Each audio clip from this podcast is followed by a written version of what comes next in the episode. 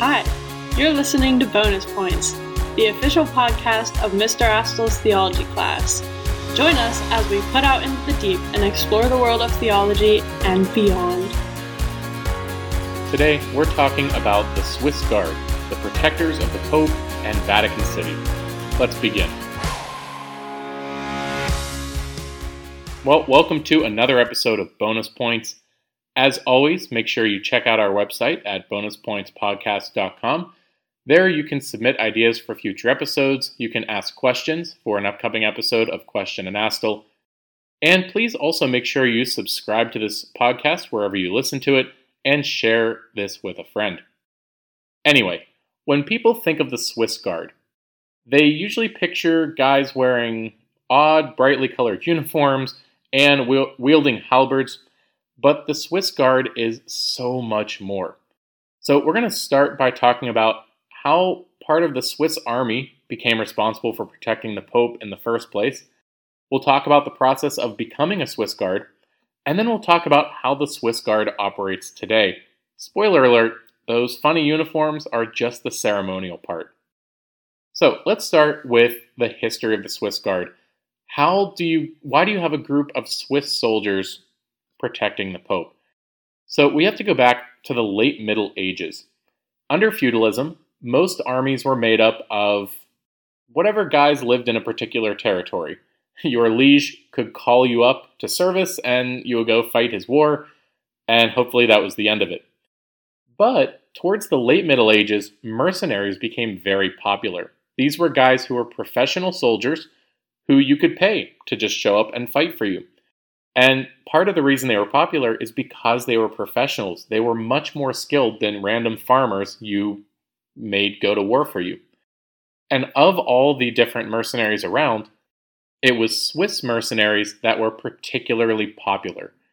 Um, in part because of the way their government was set up, it made it really easy to contract a ready made army.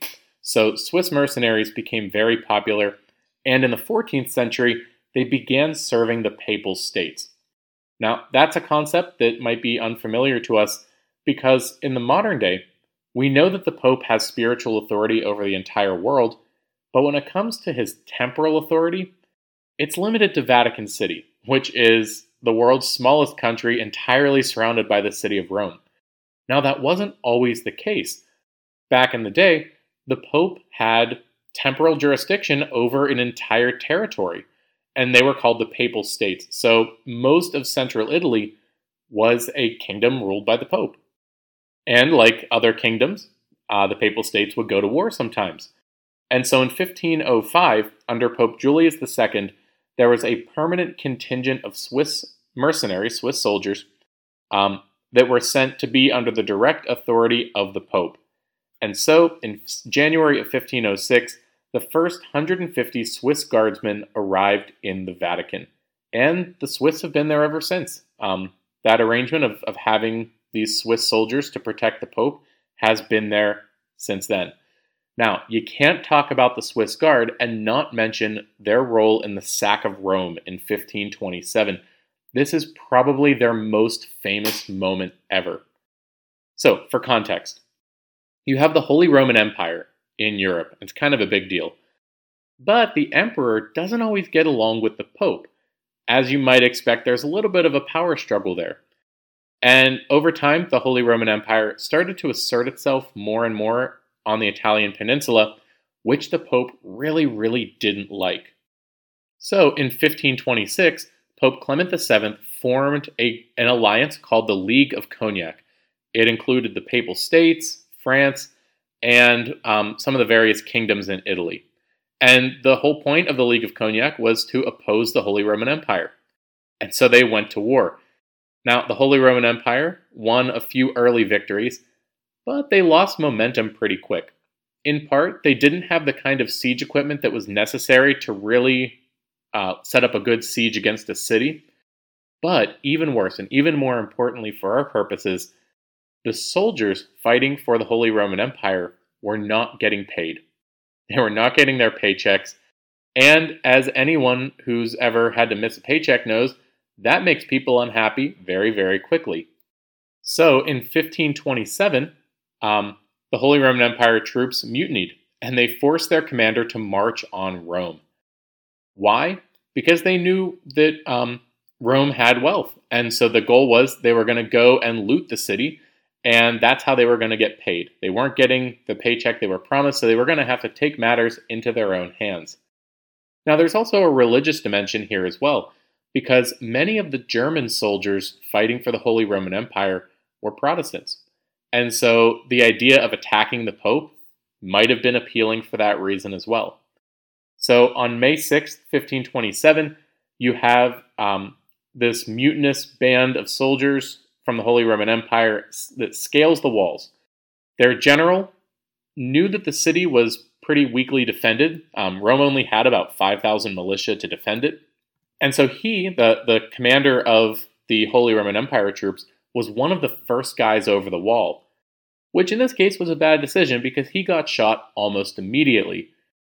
And the thing about an army when their commander goes down is it's anarchy.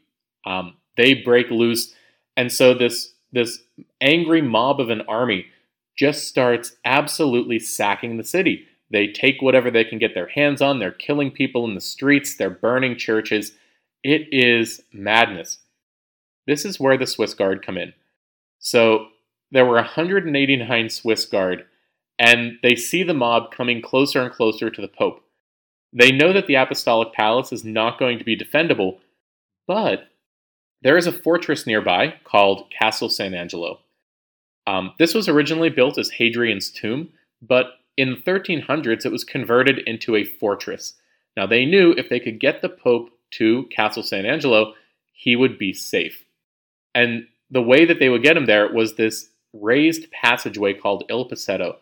And what they knew was they had to buy enough time for the Pope to get across the passageway and into the fortress. And so these terribly, terribly outnumbered 189 Swiss Guard take up defensive positions um, to buy the Pope time to escape. And they stand and fight, and they they succeed. They fight long enough for the Pope to escape, barely. Um, somebody who was writing about it at the time said that so the Pope had been praying in his private chapel before being evacuated. They say if he'd stayed for three more creeds, he would have been a goner. And so um, the Swiss Guard are able to hold off the attack just long enough for the Pope to escape. In the process, all but 42 of the 189 Swiss Guard died. That's 147 dead. 77% of the Swiss Guard was cut down so that the Pope could escape. And so that became um, this, this moment, this identity forming moment for the Swiss Guard. Ever since then, May 6th has been the day that they commemorate as um, sort of their their moment of valor. Um, in fact, even today, May 6th is the day every year when new Swiss guards are sworn in. Since then, um, their military role has diminished a lot, especially as the Papal States stopped existing. Um, but even today, the Swiss Guard are responsible for protecting the Pope, his residence, and the Vatican. And so most of their time they will spend protecting Vatican City, uh, but they will also travel with the Pope. And we'll talk about how they do that in a second. Since then, um, they've had a few other moments where they've shown that their last stand in 1527 was not a one off. Um, during World War II, when the Axis invaded Rome, they there were concerns that they were going to invade the Vatican, and the Swiss Guard said, "All right, we're ready." They took up defensive positions. They were ready to fight to the death just like before. Now, thankfully, the Axis never ended up invading the Vatican, but the Swiss Guard made it very clear they were ready. Um, you know, they're they're not just there for looks; they're they're still an active protective force. Uh, and then a couple years ago, ISIS threatened to kill the Pope and blow up the Vatican, and the Swiss Guard's official response was basically, "Hey, we're here. You you show up whenever you want. We'll be ready for you." So how exactly do you become a Swiss Guard? Unfortunately, most of my listeners probably don't meet all of the criteria. Uh, for starters, you have to be an unmarried Catholic male aged 19 to 30. Um, now, if you're an officer who's at least 25 and you've at least reached the rank of corporal, you are allowed to get married, but you have to be unmarried at the start. You have to have Swiss citizenship. Even today, the Swiss Guard is Swiss. You have to be at least 5 foot 8 inches, and you have to be a high school graduate. You'll start your training um, in basic training for the Swiss Army, the same kind of training that all the other soldiers receive. So you'll learn normal basic training stuff like navigation, communication, marksmanship, weapons, tactics, all that good stuff. After that, you'll have several weeks of training in Rome. This is where you'll learn some of the things that are much more specific to being a Swiss Guard. So, first of all, you'll learn Italian, for those who don't already know it. You'll learn the layout of Vatican City. It is very important that the Swiss Guard know every single passage and hallway in Vatican City. You'll learn um, drill and ceremony, especially because there is such a large ceremonial portion of the job. You'll also learn counterterrorism techniques. You'll learn how to protect somebody like a bodyguard. Um, so, very practical, real world, modern skills. They're not all swords, they have submachine guns. Um, although they do learn how to fight with the traditional poleaxe, the halberd. You'll see them carrying it. They do know how to use it, though in a real defensive situation, it's unlikely that they would turn to those first. After you complete all of your training, on May 6th, you are sworn in. Um, you'll do this wearing the full ceremonial stripy uniform that people are familiar with. That's called the gala uniform. Um, and you'll you'll be wearing plate armor with it, which they don't break that out too often. But you you are sworn in wearing the full regalia. You'll put your left hand on the flag of the Swiss Guard, and you'll raise your right hand with your thumb and two fingers extended. That represents the Trinity. And you take an oath, you literally shout an oath, to protect the Pope and his successors and to obey your superiors. And then after this, you and your family will get to have an audience with the Pope. So you get to meet the guy you're protecting. So, what does the Swiss Guard do? Um, the most visible part of what they do is the ceremonial role. Um, you'll see them around the Vatican, especially there to greet visiting dignitaries. If there's a head of state visiting the Pope, chances are when their car pulls up, there will be a line of Swiss Guard there. They will be carrying their halberds and they'll be wearing um, their, their gala uniforms, which are the ones with bu- blue, yellow, and red stripes. Um, most people say those uniforms were designed by Michelangelo. That's unclear, we're not sure, but they do go back to the Renaissance. Sometimes they'll even wear plate armor with their gala uniforms, like we said. Uh, they really only break it out for Christmas and Easter and for their swearing in ceremony. But a lot of that plate armor is original to the 1500s. Um, they have a blacksmith who will repair it when it needs it and will make new pieces when necessary. But a lot of it is, it's just, it's been in use since then.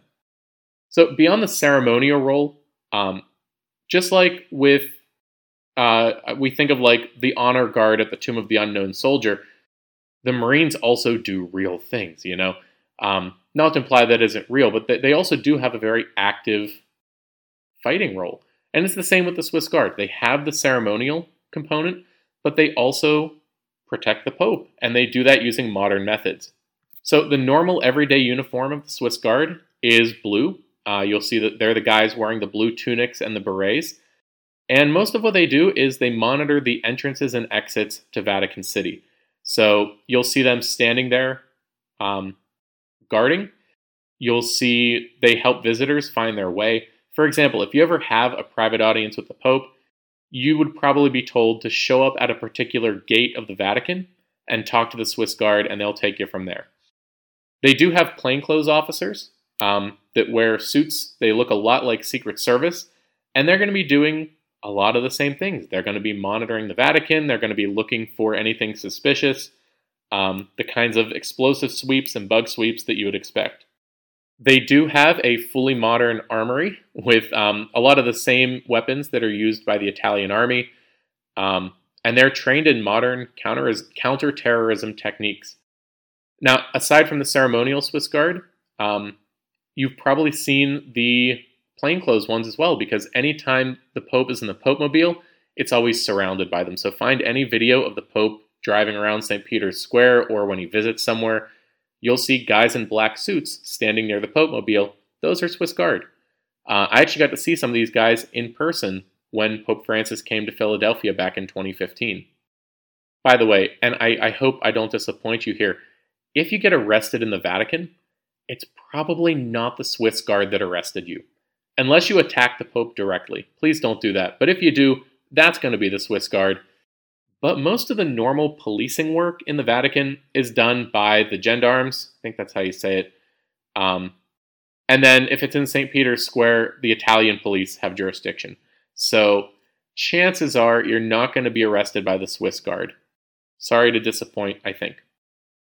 When a Swiss guardsman is not on duty, um, he lives in a barracks on the eastern edge of the Vatican, right next to the Apostolic Palace, and he'll spend his free time doing normal stuff. Uh, he'll exercise, he'll read, he'll hang out with friends. The Swiss Guard encourages fraternity, so um, he'll probably spend a lot of his time with other Swiss Guards who are also off duty. And here's a fun fact for you, just to wrap up the Swiss Guard has a football club, or as we might call it, a soccer team. They're called the FC Guardia. Um, and they play against other Vatican teams in the yearly Vatican City Championship. Yes, you might not have known this, but Vatican City has a soccer league. Um, unfortunately, the Swiss Guard have never won the championship. Bummer. Um, for the record, the most recent champions in 2019, I think that was the last championship they had, uh, it was the team from the Bambino Gesù Children's Hospital. So, congratulations to them. Better luck next year, Swiss Guard. All right, well, that's about it for today. I hope you've enjoyed this look into what is commonly called the world's smallest army. Even though a big part of their job is ceremonial, it doesn't have to be there ready if anything were to happen. After all, the Pope is the spiritual father for all of the world's Catholics, the, the 1. Point, it's 1.4, 1.5 billion Catholics in the world. Um, and so it's it's important. It shows the respect we have for the church and especially for the Holy Father. Some resources I can offer you today. First of all, I have an Encyclopedia Britannica article on the Swiss Guard. I have a link to the Swiss Guard's website, um, where you can find more information directly from them.